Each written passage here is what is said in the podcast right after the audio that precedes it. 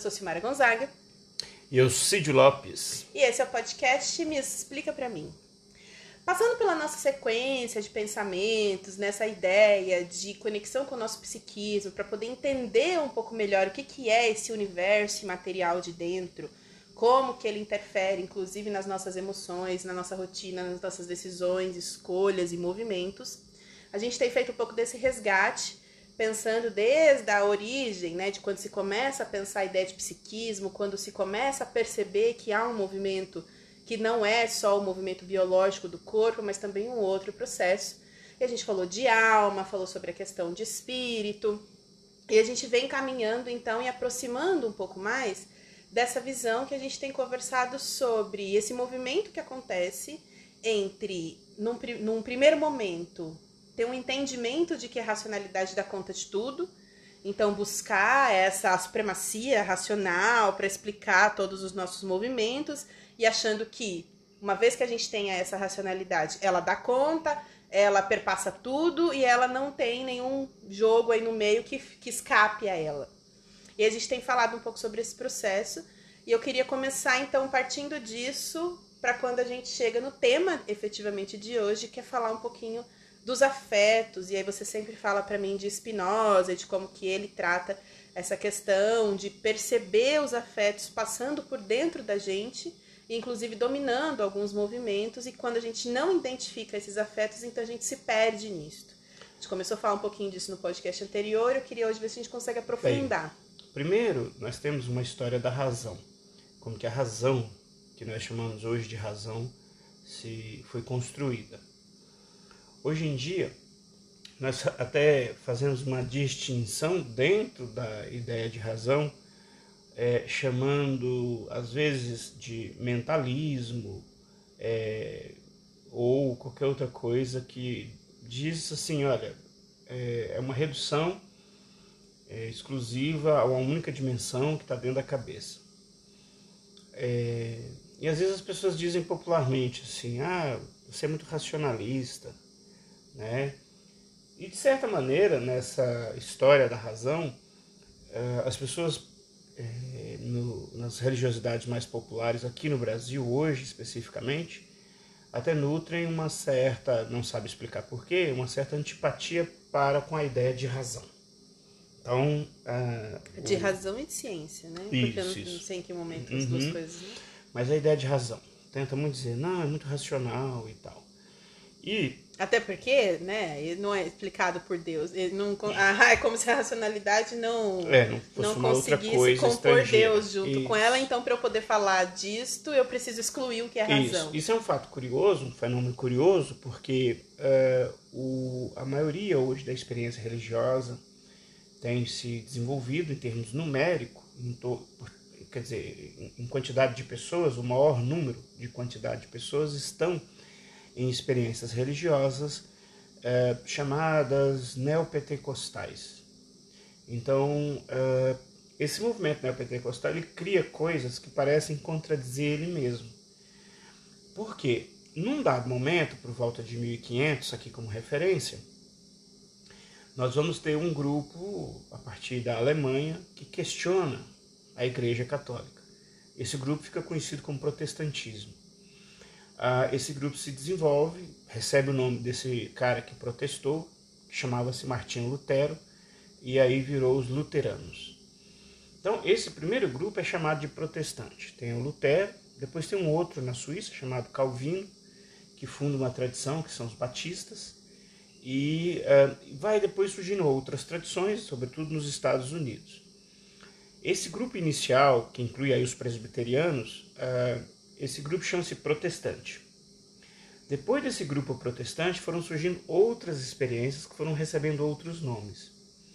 Uma delas é chamada os pentecostais, porque tem a ver com a festa do Pentecostes dentro da tradição cristã, que tem a ver com um momento na tradição bíblica ali que diz que um fogo desceu junto a uma comunidade de discípulos, o fogo fez mudanças, e é descrito dessa forma. Eu não vou entrar aqui no, no, na técnica de leitura do texto bíblico, etc. Então, desta ideia, então nós temos aqui no Brasil uh, uma igreja que é bem conhecida, de um pastor é, que, que xinga, que é uma figura muito estranha, não vou falar o nome, mas do Rio de Janeiro, é, ligado a um grupo desses, é, chamado Pentecostais, que é a Assembleia de Deus. A Igreja Assembleia de Deus, ele é esse grupo aí. Ah, já nesse grupo Assembleia de Deus, é que nós vamos ouvir, eu estou fazendo esse pré para uhum. explicar quando que a razão Sim. e quando que os afetos, esse negócio, como é que ele mistura. O tema hoje é afeto e razão. Uhum. E afeto e razão para falar do nosso psiquismo. Sim. E para falar do nosso psiquismo, tem uma, um ator que joga muito forte na realidade das pessoas, da maioria das pessoas. Qual é, qual é este ator? São as igrejas. E qual tipo dessas igrejas? É a igreja neopentecostal. Para eu explicar então o que é o neopentecostal e por que, que isso vai falar de razão e de afeto, eu preciso fazer essa historinha, porque a gente vai entender contradições e curiosidades. Esse grupo é, é fundado no pentecostalismo, porque faz menção ao pentecostalismo, ele surgiu porque os movimentos é, protestantes anteriores, para eles, sobretudo no Senado dos Estados Unidos, era muito sem graça. E, de fato, eles eram sem música, era sem um conjunto de coisas que o protestantismo criticou. Né? Um, por exemplo, para que, que eu tenho que gritar? Deus não precisa escutar, Deus não tem ouvido, Deus é uma outra coisa. Ah, então tá bom, então vamos parar de tocar música na igreja. Para que isso? Pra... Então foi, foi é, o protestantismo clássico, ele retirou todas as imagens do, da experiência religiosa. Né? Não vou entrar também nessa reflexão que é complexa, porque imagem, por que não? Ele retirou é, todos os outros adereços que soava muito mal. Por exemplo, é, eu fazer uma promessa para um santo, para o santo coagir Deus Pra Deus fazer um benefício meu. Pro santo coisa de Deus. É, porque na verdade você pede o santo, vira o santo. Aí já não é nem coação mais, é tortura. Você pega o santo, vira ele de cabeça para baixo e afoga ele numa coisa e esconde ah, fala isso. atrás da porta. Não fala isso do Santo Antônio. E aí. Uh, que que é, é, o desespero pelo é, casamento. É, gente, mas é, é o que, que, é isso? isso? Fica, o povo fica desesperado para casar, depois desesperado para separar. E tortura, e tortura o santo. Ai, que horror. Para o santo fazer um trabalho, que é ir lá convencer. Não é tortura, é para chamar atenção. É, é, mas aí. Então, nessa crítica inicial, a crítica poderia ser desse gênero, né? Uhum. Obviamente que a, o, o, assunto santo também é uma outra uhum. coisa, uma outra reflexão.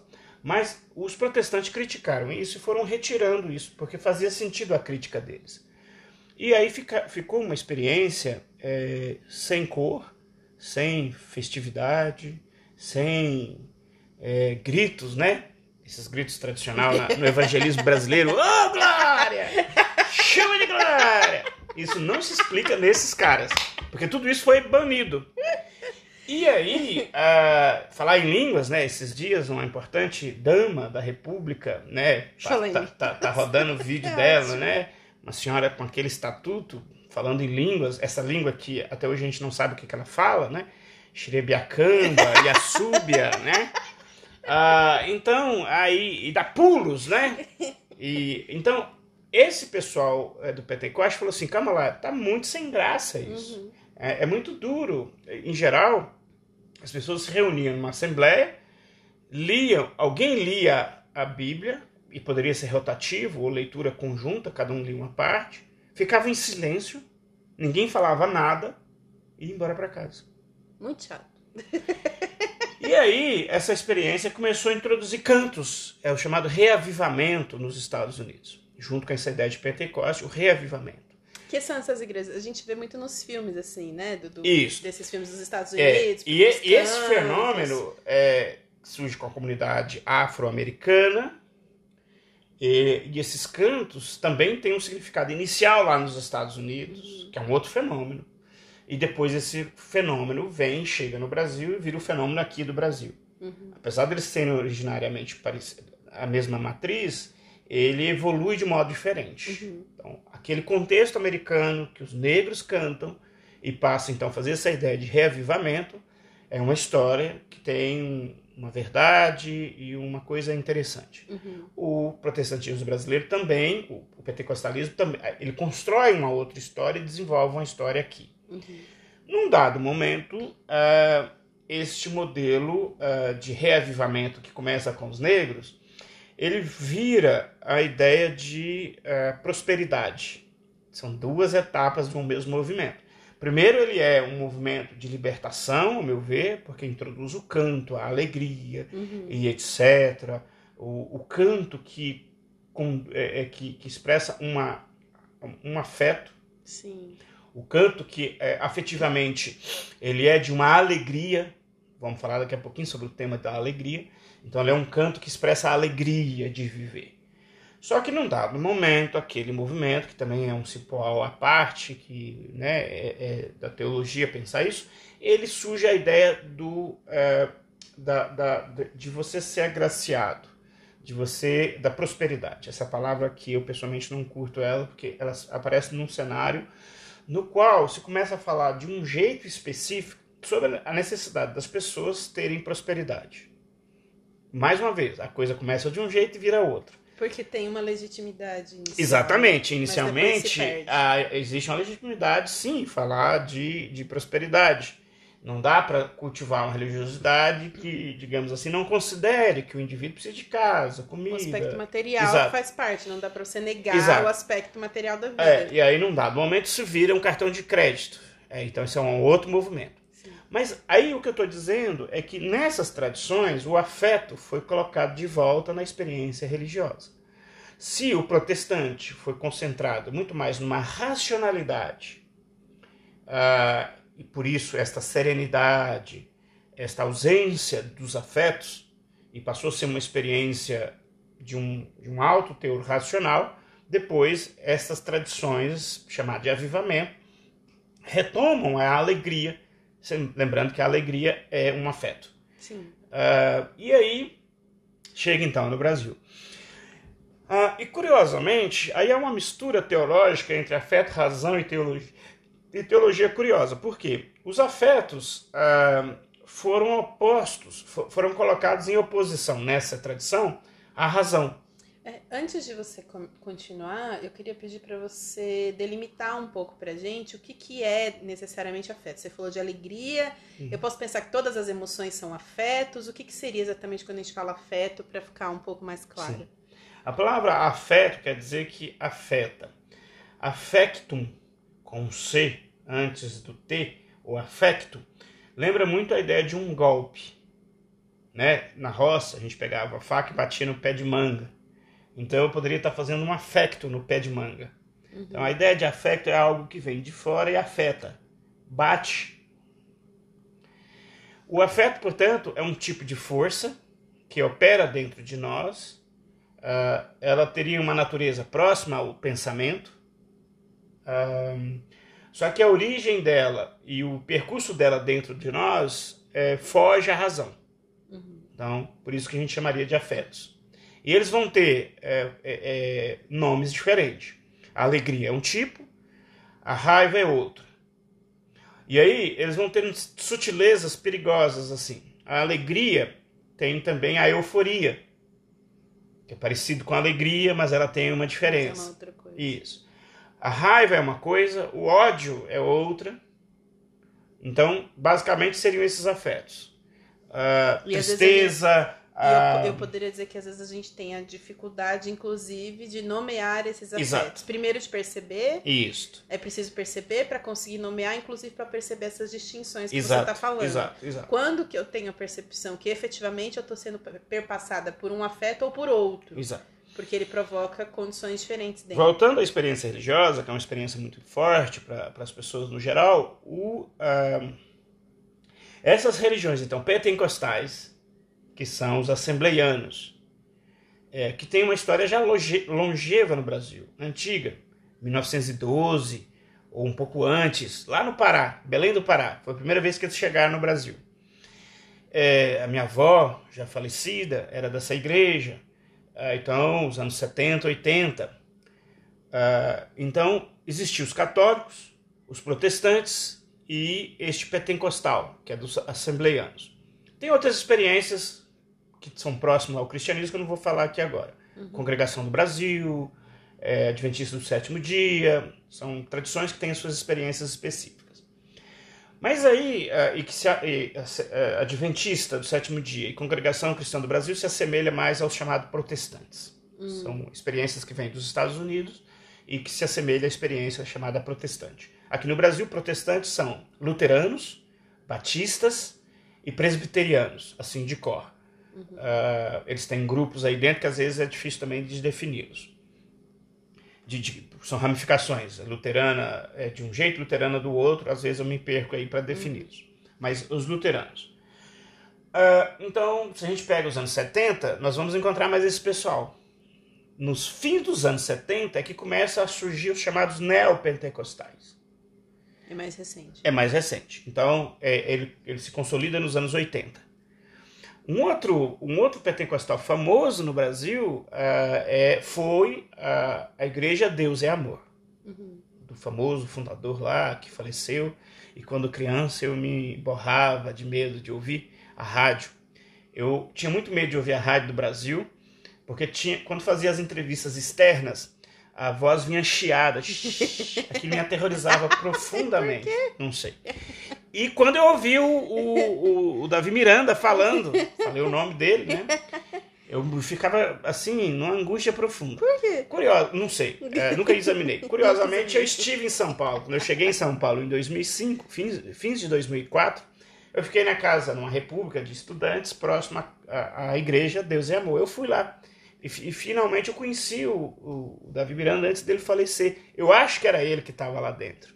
Eu nunca tinha visto uma igreja tão grande com tanta gente daquele jeito ali no Glicério, na Baixada do Glicério. Então, é um, um ator muito importante.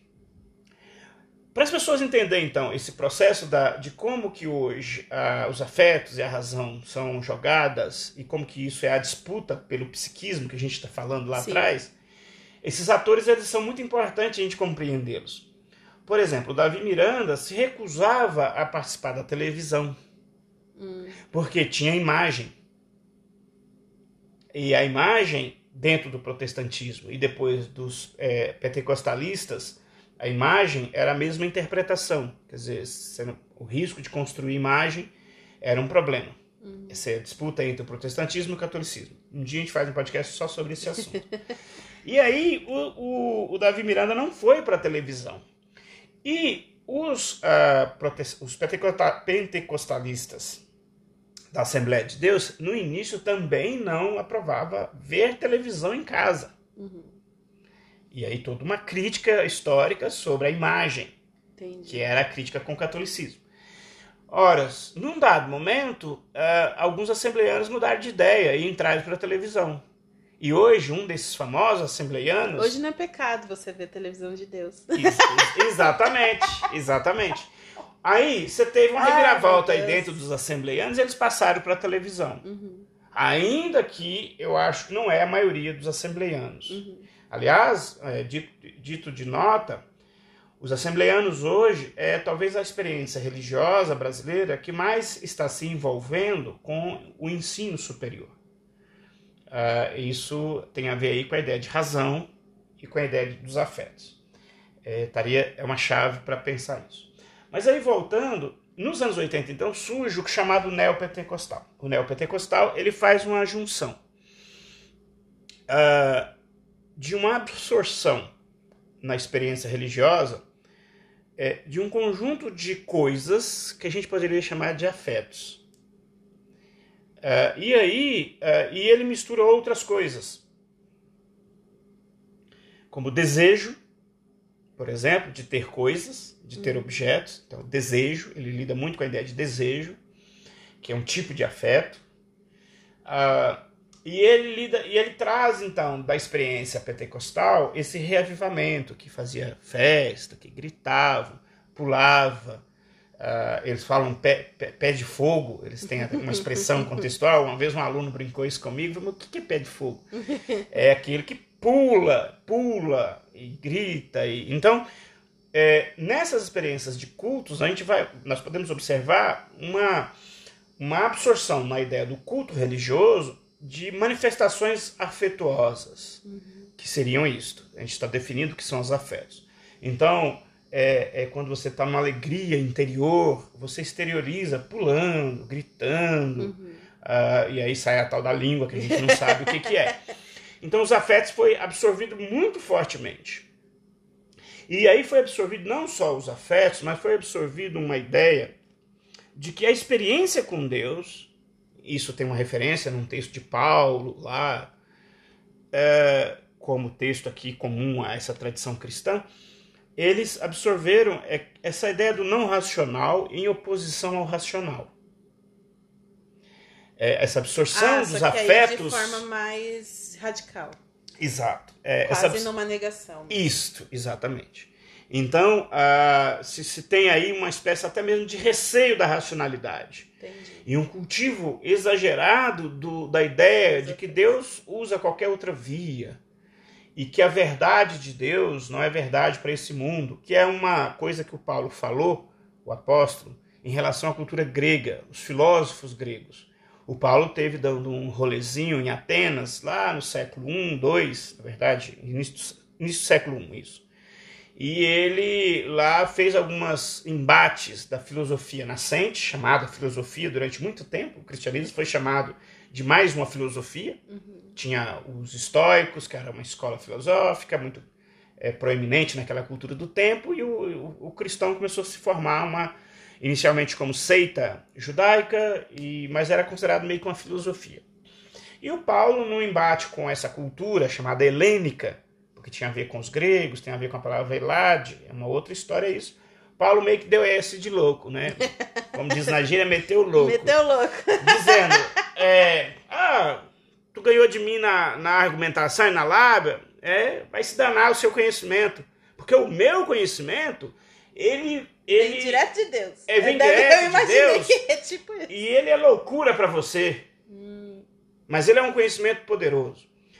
Este, essa brincadeira aqui também é possível examiná-la de um jeito extremamente interessante e ser partidário do Paulo, inclusive. Uhum. Né? Eu, é, aparentemente, parece que o Paulo está contrapondo uma razão apenas a uma doideira, uhum. né? um, um barato muito louco. Mas não é bem isso, não. É... Porque de uma certa forma também a gente fala que faz sentido, porque a racionalidade também, por um lado extremo, que nega os afetos, é esse ponto que nos interessa. Exato. Né? exato. Porque também ela não vai dar conta de tudo. E no caso do Paulo, é, uma das questões fundamentais é quando o saber racional serve para justificar a desigualdade social. Quando a sabedoria racional, a argumentativa, uhum. ignora por exemplo, o racismo, a violência contra a mulher e etc. Uhum. Então, a crítica do Paulo pode ser desenvolvida e é desenvolvida por muitos estudiosos nessa perspectiva. Uhum. Então, Paulo não estava fazendo uma defesa do irracional. Paulo estava fazendo uma defesa de um conhecimento de racional inclusão, né? que ele se entranha de, de um máximo de realidade possível e não serve apenas para justificar a desigualdade na vida coletiva. Então, nesse sentido, é pertinente sim a ideia do Paulo. E não é uma oposição é, do irracional, do insano, ao racional. Ainda que numa leitura rápida do texto parece que é isto. Uhum. E voltando para os dias de hoje, parece que então essa absorção no contexto neopentecostal é uma absorção que, no resumo, acabam sim se opondo à razão e não fazendo esse processo um pouco mais complexo de entender que a vida é perpassada por afetos e razão pode ser um dos afetos, segundo Spinoza. É, eu lembro até quando você brinca, né, é, dessa ideia de, ah, eu vou só abrir o texto bíblico ali de qualquer forma e vou ler uma passagem totalmente des, né, descontextualizada do todo e vou fazer uma interpretação daquilo porque Deus está me usando e está falando, acaba sendo um movimento muito ingênuo quando você pensa a complexidade que é o texto. Ingênuo e perigoso. É. Há poucos dias dessas coisas de internet, alguém disse: o pastor que fica te ameaçando com Deus, ele é o quê? Né? Dizendo: olha, a ira de Deus vai cair sobre você. No fundo é ele que está tá irado e está fazendo. Ah, chamar. É, é, pastor que faz de Deus é jagunço. Ai, caramba. É, no fundo, é isso que ele tá fazendo. Eu te ameaço, Deus é, vai te pegar. Tá vendo? Era melhor ir lá e colocar o santo de cabeça para baixo. Pois é, isso é um, isso é um caso de violência uh, é, divina. Não, mas é. Pra... mas isso é muito sério mesmo, né? A gente tá brincando aqui rindo, mas na verdade é muito sério, porque quando você nega a totalidade, né? A questão do estudo, da racionalidade, de colocar as coisas juntas e na verdade não negar uma nem outra, mas aí você acaba criando não questionamento e aí você vai para o mesmo lugar de novo da ingenuidade, onde o outro me manipula por quê? Exato. Porque eu não tenho conhecimento, não tenho informação e na verdade acaba sendo um jogo muito mais de manipulação e domínio. Então aí, Então veja isso só. é perigoso. No contexto inicial do protestantismo, há 500 anos atrás, como referência histórica, vamos pensar aqui 1500. Ah, pode ser um pouquinho para trás, um pouquinho para frente, mas é esse período que eu estou lidando aqui de informação, 500 anos. Ahn, a, a apreciação no contexto protestante da razão é interessante. E aí, como que isso chega no neopentecostalismo brasileiro, que é, a razão é preterida por, por um avivamento louco e descabido, que acaba gerando o que era contrário à crítica protestante inicial. A crítica protestante era justamente que a Igreja Católica, e que eu acho pertinente, naquele contexto lá do 1500, tinha uma série de expedientes que manipulavam as pessoas. Sim. O que o Lutero faz é exatamente protestar contra isso. Lutero, É inclusive, a não ideia, tinha é a opção ideia de. de tirar a manipulação do caminho, né? Exato. Então, assim, você diminuir recursos que possam servir para a questão da manipulação. Sim.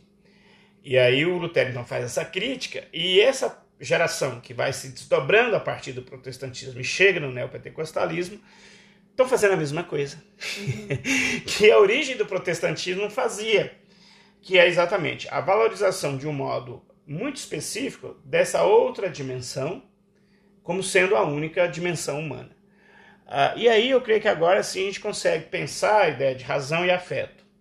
Ah, e é, como que esse tema razão e afeto, no geral, está apresentado para as pessoas aqui no Brasil, ele está apresentado nesta história da religião neopentecostal, que é uma ideia que valoriza por demais um tipo de afetuosidade e de afetos, continua, por exemplo, escondendo o afeto da sexualidade, né? apesar de, de, de dar vazão para certos outros afetos, da, da alegria, da euforia, sobretudo. Muito interessante isso que você falou, porque também acho que uma outra qualidade para se pensar quando a gente fala dos afetos é quais são os afetos que nos são mais permitidos, né? E como você está falando aí, vem desde a tradição, é, vem pela igreja, vem pela escola, vem pela família, né? Do, do que é possível você tocar enquanto afeto e do que é negado.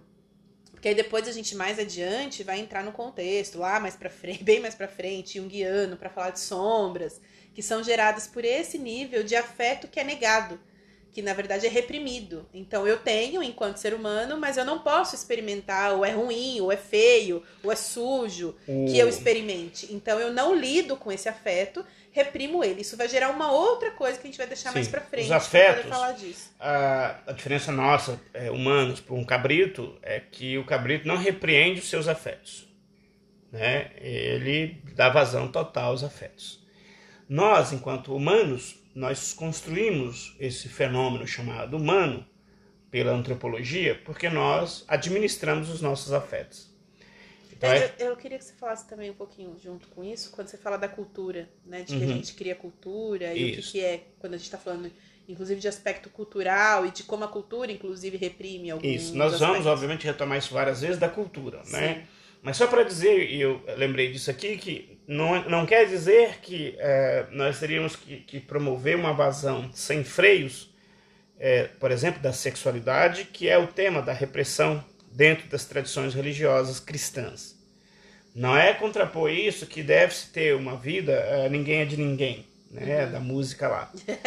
Ah, e, portanto, é, né, produzir na hora do culto uma pegação geral, por exemplo. Não é isto. É, existe aí uma economia como administração desse processo que pode ser salutar ou pode não ser. De certa maneira, manteríamos é, essa vida sexual que nós temos, mas é possível é, lidar com isso pessoalmente de uma forma que não gere problema conosco, em termos psíquicos. É, existe um nível é, é, de como que a gente lida com isso internamente que gera na gente um estado psíquico mais fluido, mais, Mais saudável, saudável. e um que pode é, não ser. e isso existe em outras é, dimensões dos afetos. Se eu sou uma pessoa que rio muito, no caso de um filme famoso que tinha um palhaço que ria, que, que na verdade é uma doença. Sim. Então, quer dizer, os afetos, se a gente. É, é, ele precisa ser dosado no conjunto dos afetos para criar uma vida saudável.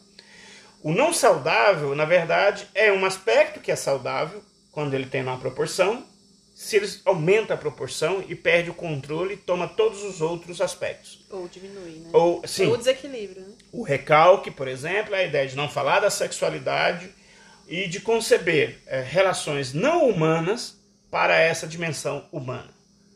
Ah, então, é aí que começa a gerar. Isso também seria um podcast específico.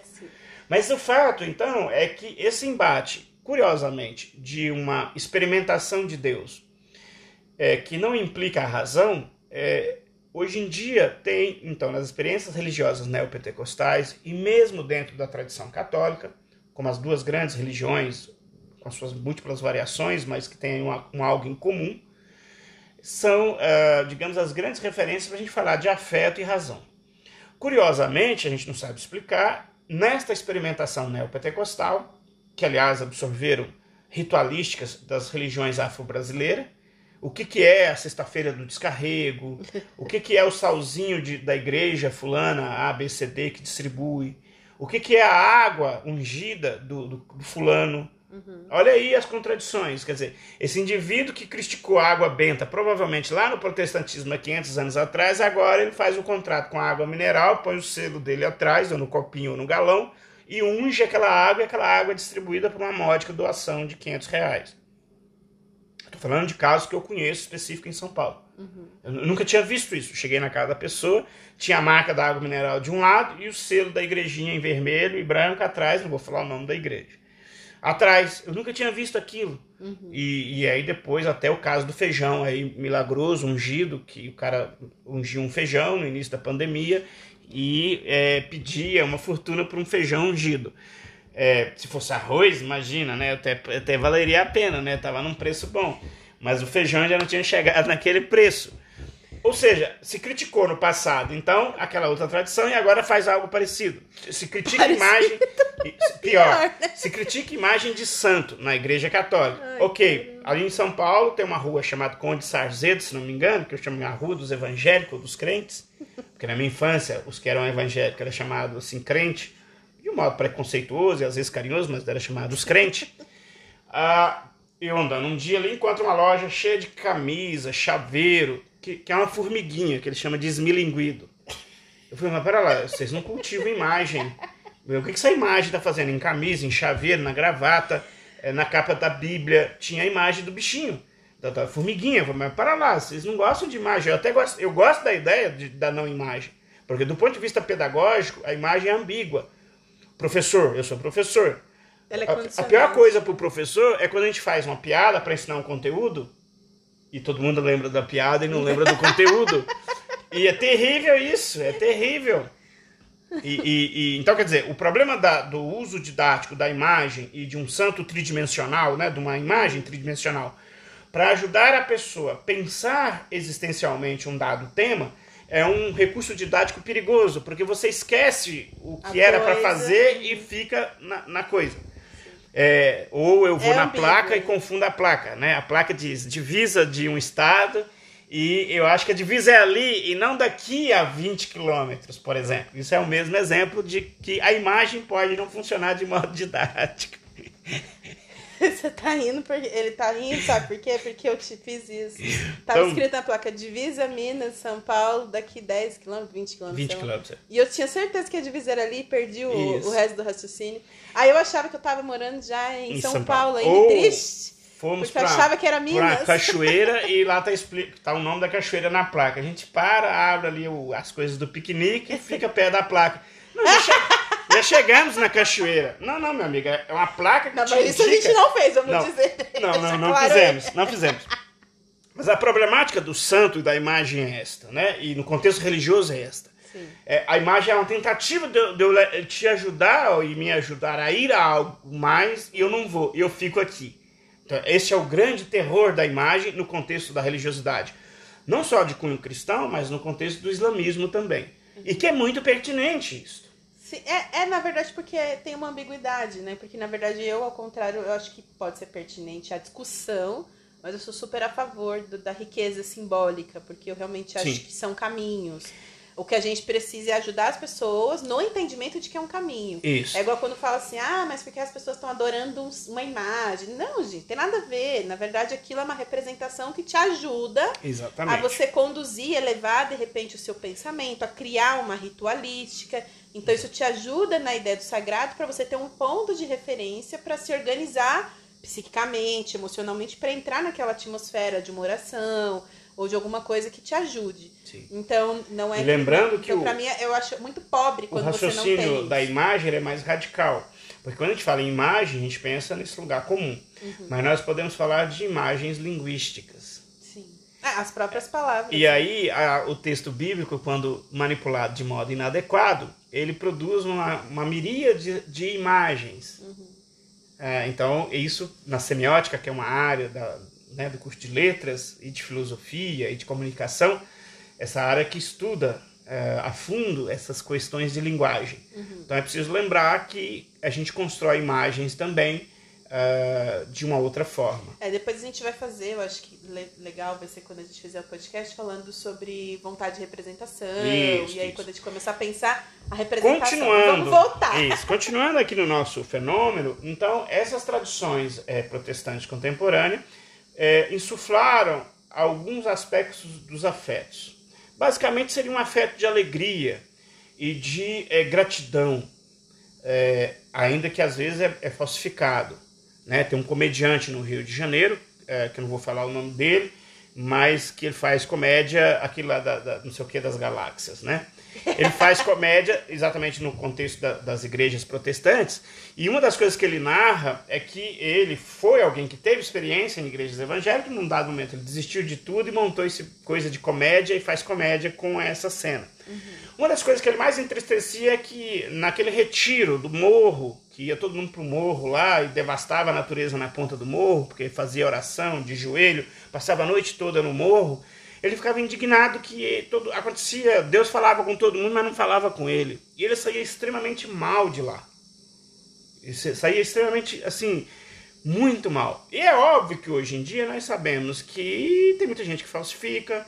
É, há pouco tempo, numa querela de uma igreja brasileira que funciona em Angola, que o governo angolano, a, a promotoria, suspendeu toda a atividade dela e eles estão sendo processados por evasão de dinheiro, por prática de é, esterilização, que é fazer os homens terem vasectomia à força. São crimes assim, é, é colossais, isso é público. É, foi nesse contexto aí que, que eu vi isso que eu ia dizer aqui que eu esqueci. ah, que ah, eles contratavam atores para simular a ação. Foi numa matéria ligada a esse cenário que eu vi isso. Obviamente que no Brasil a gente sabe dessa informação indiretamente, mas não tinha, não sai matérias uhum. sistemáticas como que foi o ator que foi contratado.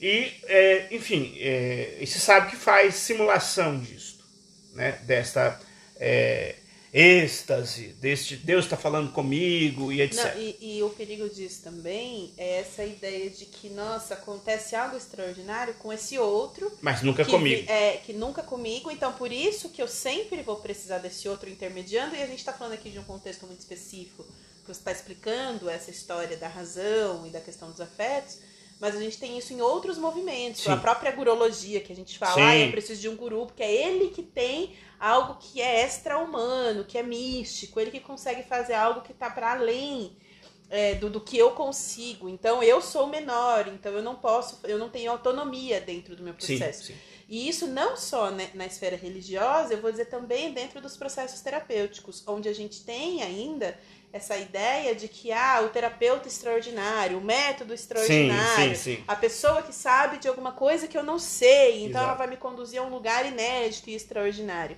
E não, não há lugar extraordinário. O que há, e isso também dentro desse processo de conhecimento de si e tudo mais, é esse movimento de conhecer, explicar entender esses movimentos de dentro. É um pouco do que a gente está fazendo dentro desse objetivo, que é nesse sentido que a gente fala da democratização de conhecimento e também do empoderamento das pessoas no sentido de conhecer a si. Sim. E aí, então, mesmo o terapeuta que foi desenvolver uma técnica em mim e me produziu, realmente isso acontece com as técnicas, um estado maravilhoso, de calma, de ressignificação, de reencontro comigo mesmo, não é porque ele é um guru fantástico, maravilhoso, é porque tudo tem uma técnica, tem um conhecimento por trás.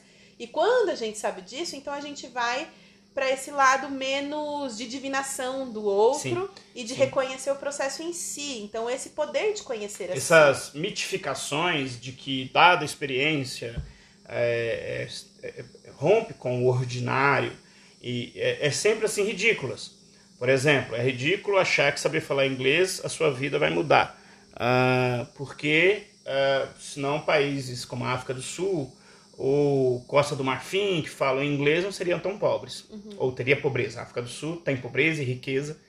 Ah, é, a ideia mítica de que o país protestante, como os Estados Unidos, todo mundo, é, é, nós vamos ser melhor enquanto país se a gente imitar o protestantismo dos Estados Unidos. É, eu digo que, que é, é, é mentiroso porque nos Estados Unidos tem pobreza. Vamos no estado da Louisiana, nos Estados Unidos, ao longo do rio Mississippi, da foz de New Orleans até, por exemplo, Memphis, é, no Tennessee, é, que é de um lado é Tennessee, do outro é Arkansas. Então chama Memphis de um lado e Memphis Sud do outro. Vamos ver ali que ali tem níveis de pobreza semelhantes ou pior do que a África, nos Estados Unidos. Ou por que, que Nova York tem mais moradores de rua do que São Paulo? Ah, quer dizer, é, me explica essas coisas. Então, quando você mitifica demais as coisas, e aí para um, um- um setor mais popular brasileiro, o neopentecostalismo está nesse lugar. Mas se a gente sobe para uma certa classe média, se ah, a agrologia indiana fosse, né? Sim, Nós é não mesmo- teríamos a miséria que existe na Índia. A Sim. Índia seria um lugar de outro mundo, não Que seria um lugar de que. Ah, violência, ainda que tem menos violência a Índia, mas, por exemplo, violência sexual na Índia é um negócio que acontece a escalas assim. E aí por isso que a gente fala da necessidade desse movimento de unir o que é afeto, né, da, da importância, incluir isto, não ignorar, mas ao mesmo tempo não descartar a racionalidade, porque aí a gente vem com os termos da positividade tóxica, Isso. da pessoa que vira dentro de uma bolha e desconsidera todo o seu contexto. Exato. Então foi você que criou seus problemas, ah, você está numa relação abusiva porque você plantou isso para sua vida. Então assim, existem episódios psíquicos que precisam ser investigados Exato, exato.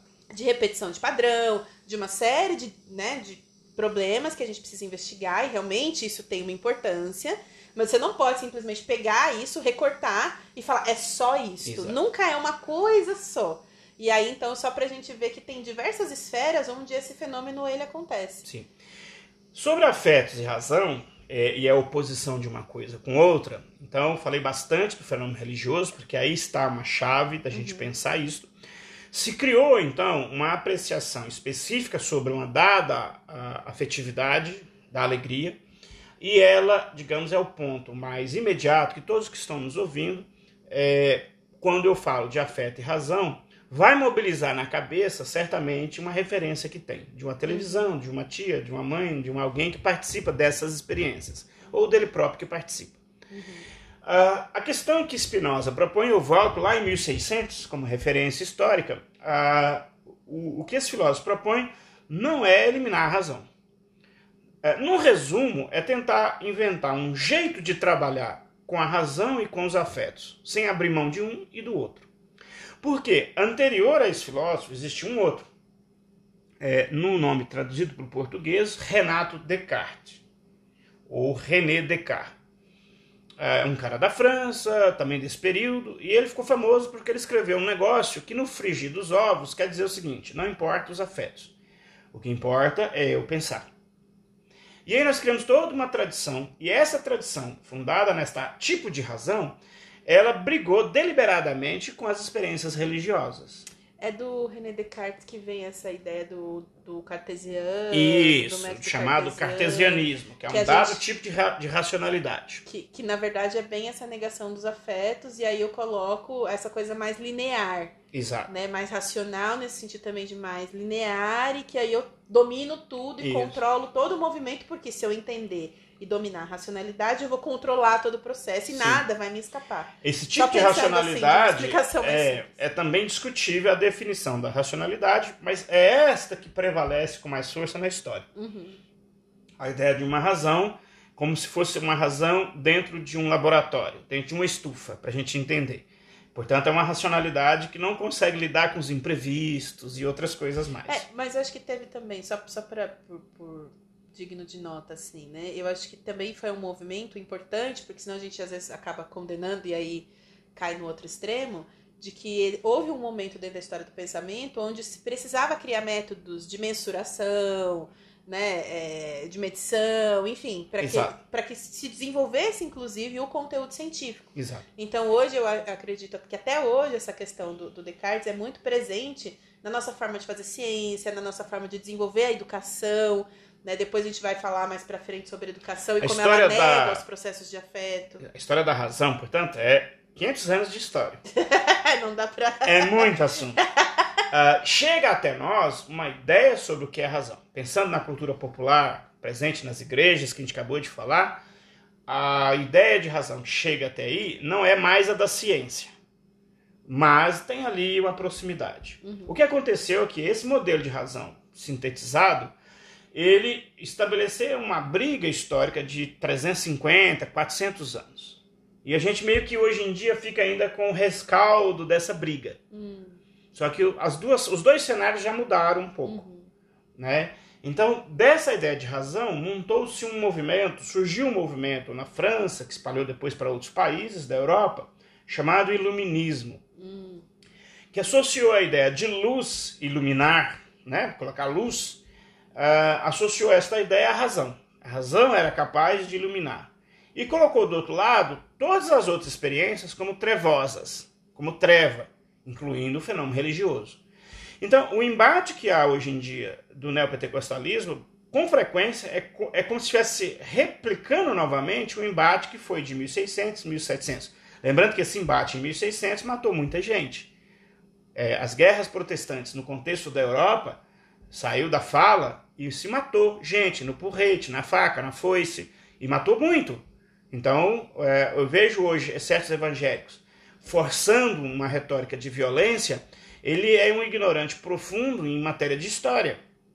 Ah, o tipo de acirramento que nós assistimos hoje no Brasil em torno do protestantismo, ele gerou na Europa guerras que duraram 100 anos.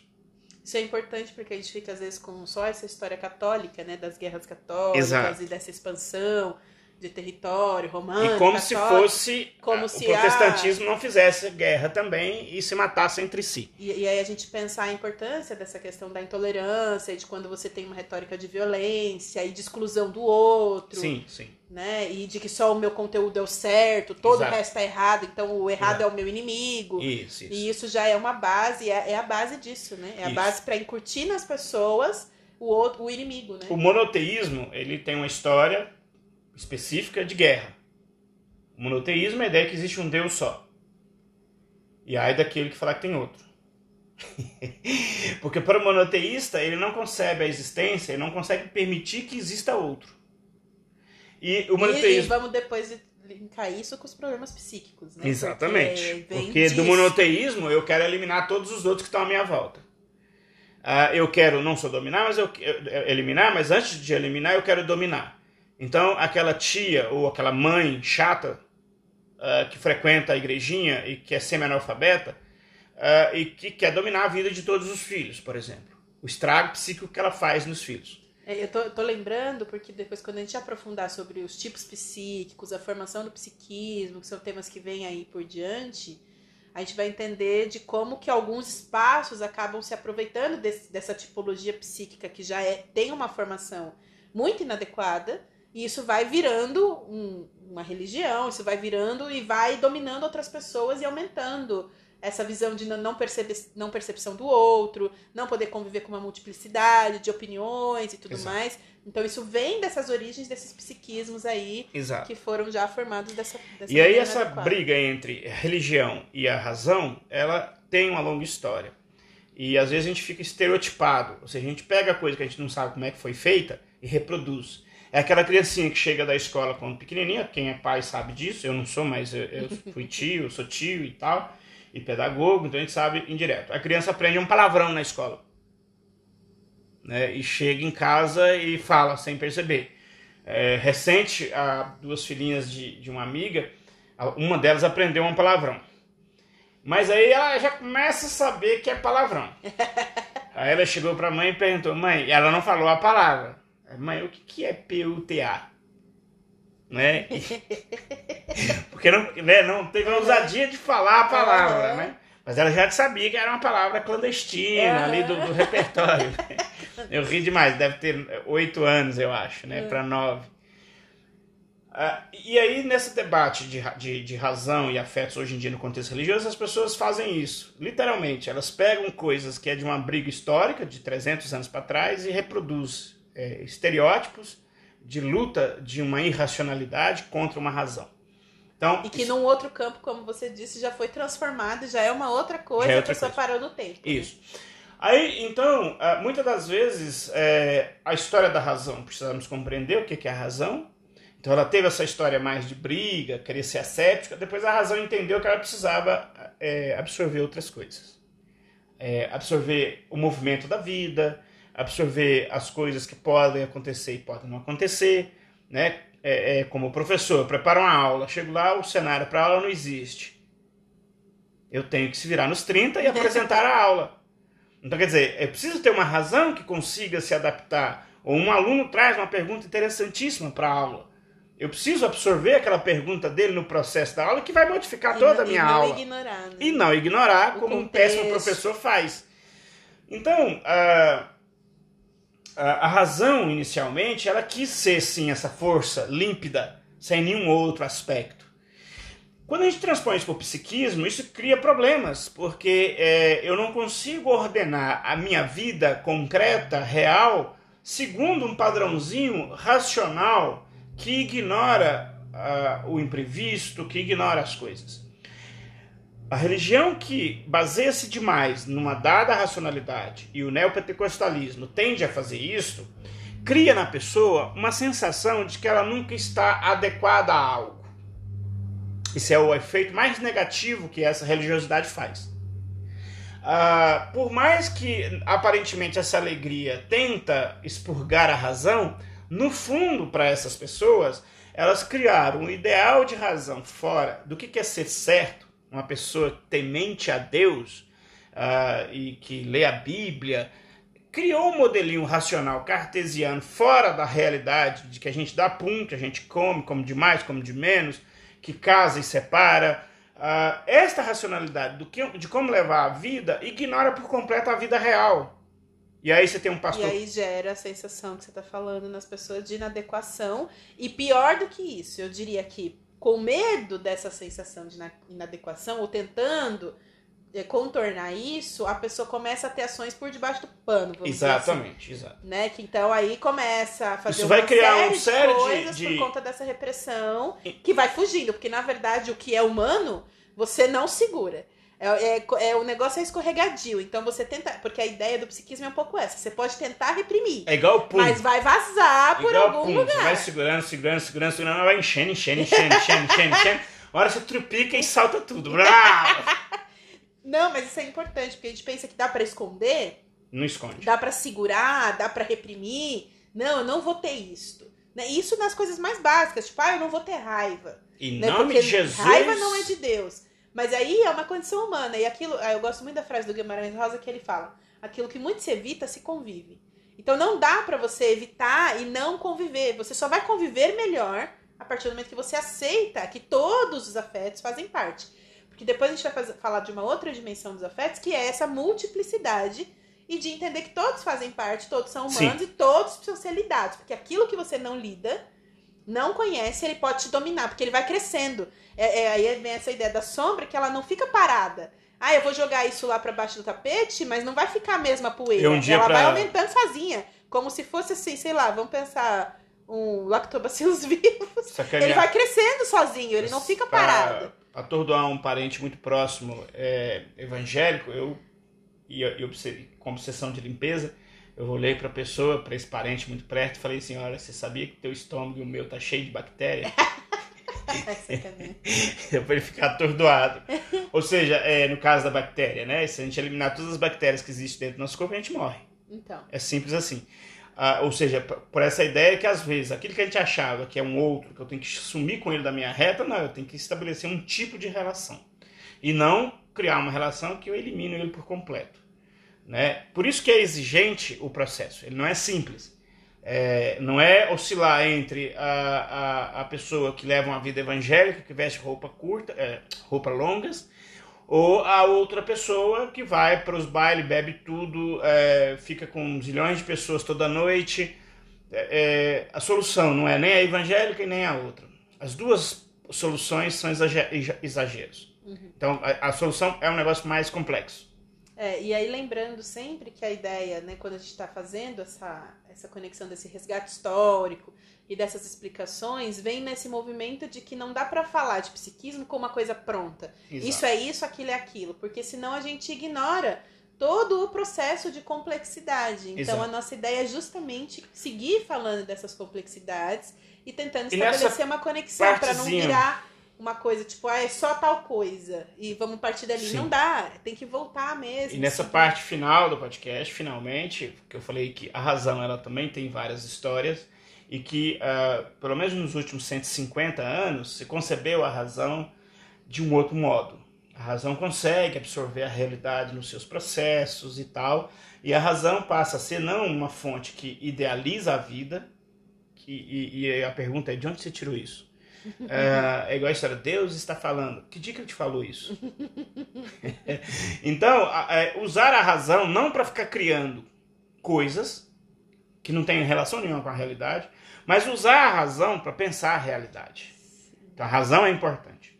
E aí eu voltaria a Spinoza, que é próximo ao René Descartes, que propõe ah, que nós teríamos aí, pelo menos, ah, três tipos de conhecimentos. O primeiro é o conhecimento fantasmagórico, eu não vou falar dele hoje. O segundo é o conhecimento científico, que absorve a ideia de variações e afetos. E por último, a ideia de um conhecimento intuitivo, que seria o conhecimento de Deus. Aí eu acho que a gente vai precisar seguir o próximo podcast aprofundando essas questões de Spinoza e aprofundando também esse entendimento E dos aí afetos. vamos dar mais nomes do que, que é esse psiquismo e do porquê que esse psiquismo é disputado pelas tradições religiosas. Quando eu tento falar de psiquismo, a versão que o pastor conta tem mais força, dado a história e etc, etc, E a do que o- retórica. a explicação de um professor de filosofia, se o professor de filosofia não souber articular, que na verdade ele não quer acabar com Deus. A gente vai só arrumar de novo a ideia de como se compreender. E se compreender de um jeito muito além do que essas tradições acabam passando para as pessoas. Perfeito, acho que a conversa de hoje fica por aqui. E aí vamos pensando nesse aprofundamento aí para o nosso próximo podcast. Esse foi o Me Explica Pra Mim. E- Agradeço aí a todos os ouvintes e vamos reverberando perguntas e pensamentos em conjunto. Em tempo, é, eu sou o Cid Lopes e peço a gentileza de se você, você veio até aqui e achou isso pertinente, não custa nada mandar para sua tia evangélica. Deixa os evangélicos em paz. É, pode mandar pro seu tio evangélico também. né? Ele vai gostar de ouvir isso. É, esse podcast é feito para provocá-los.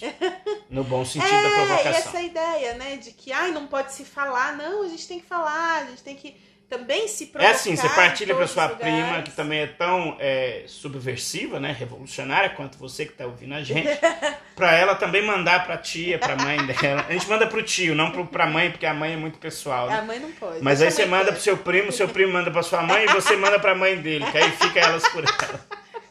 Ai, meu Deus do céu. É um podcast em família, né? Vai ser distribuído em família.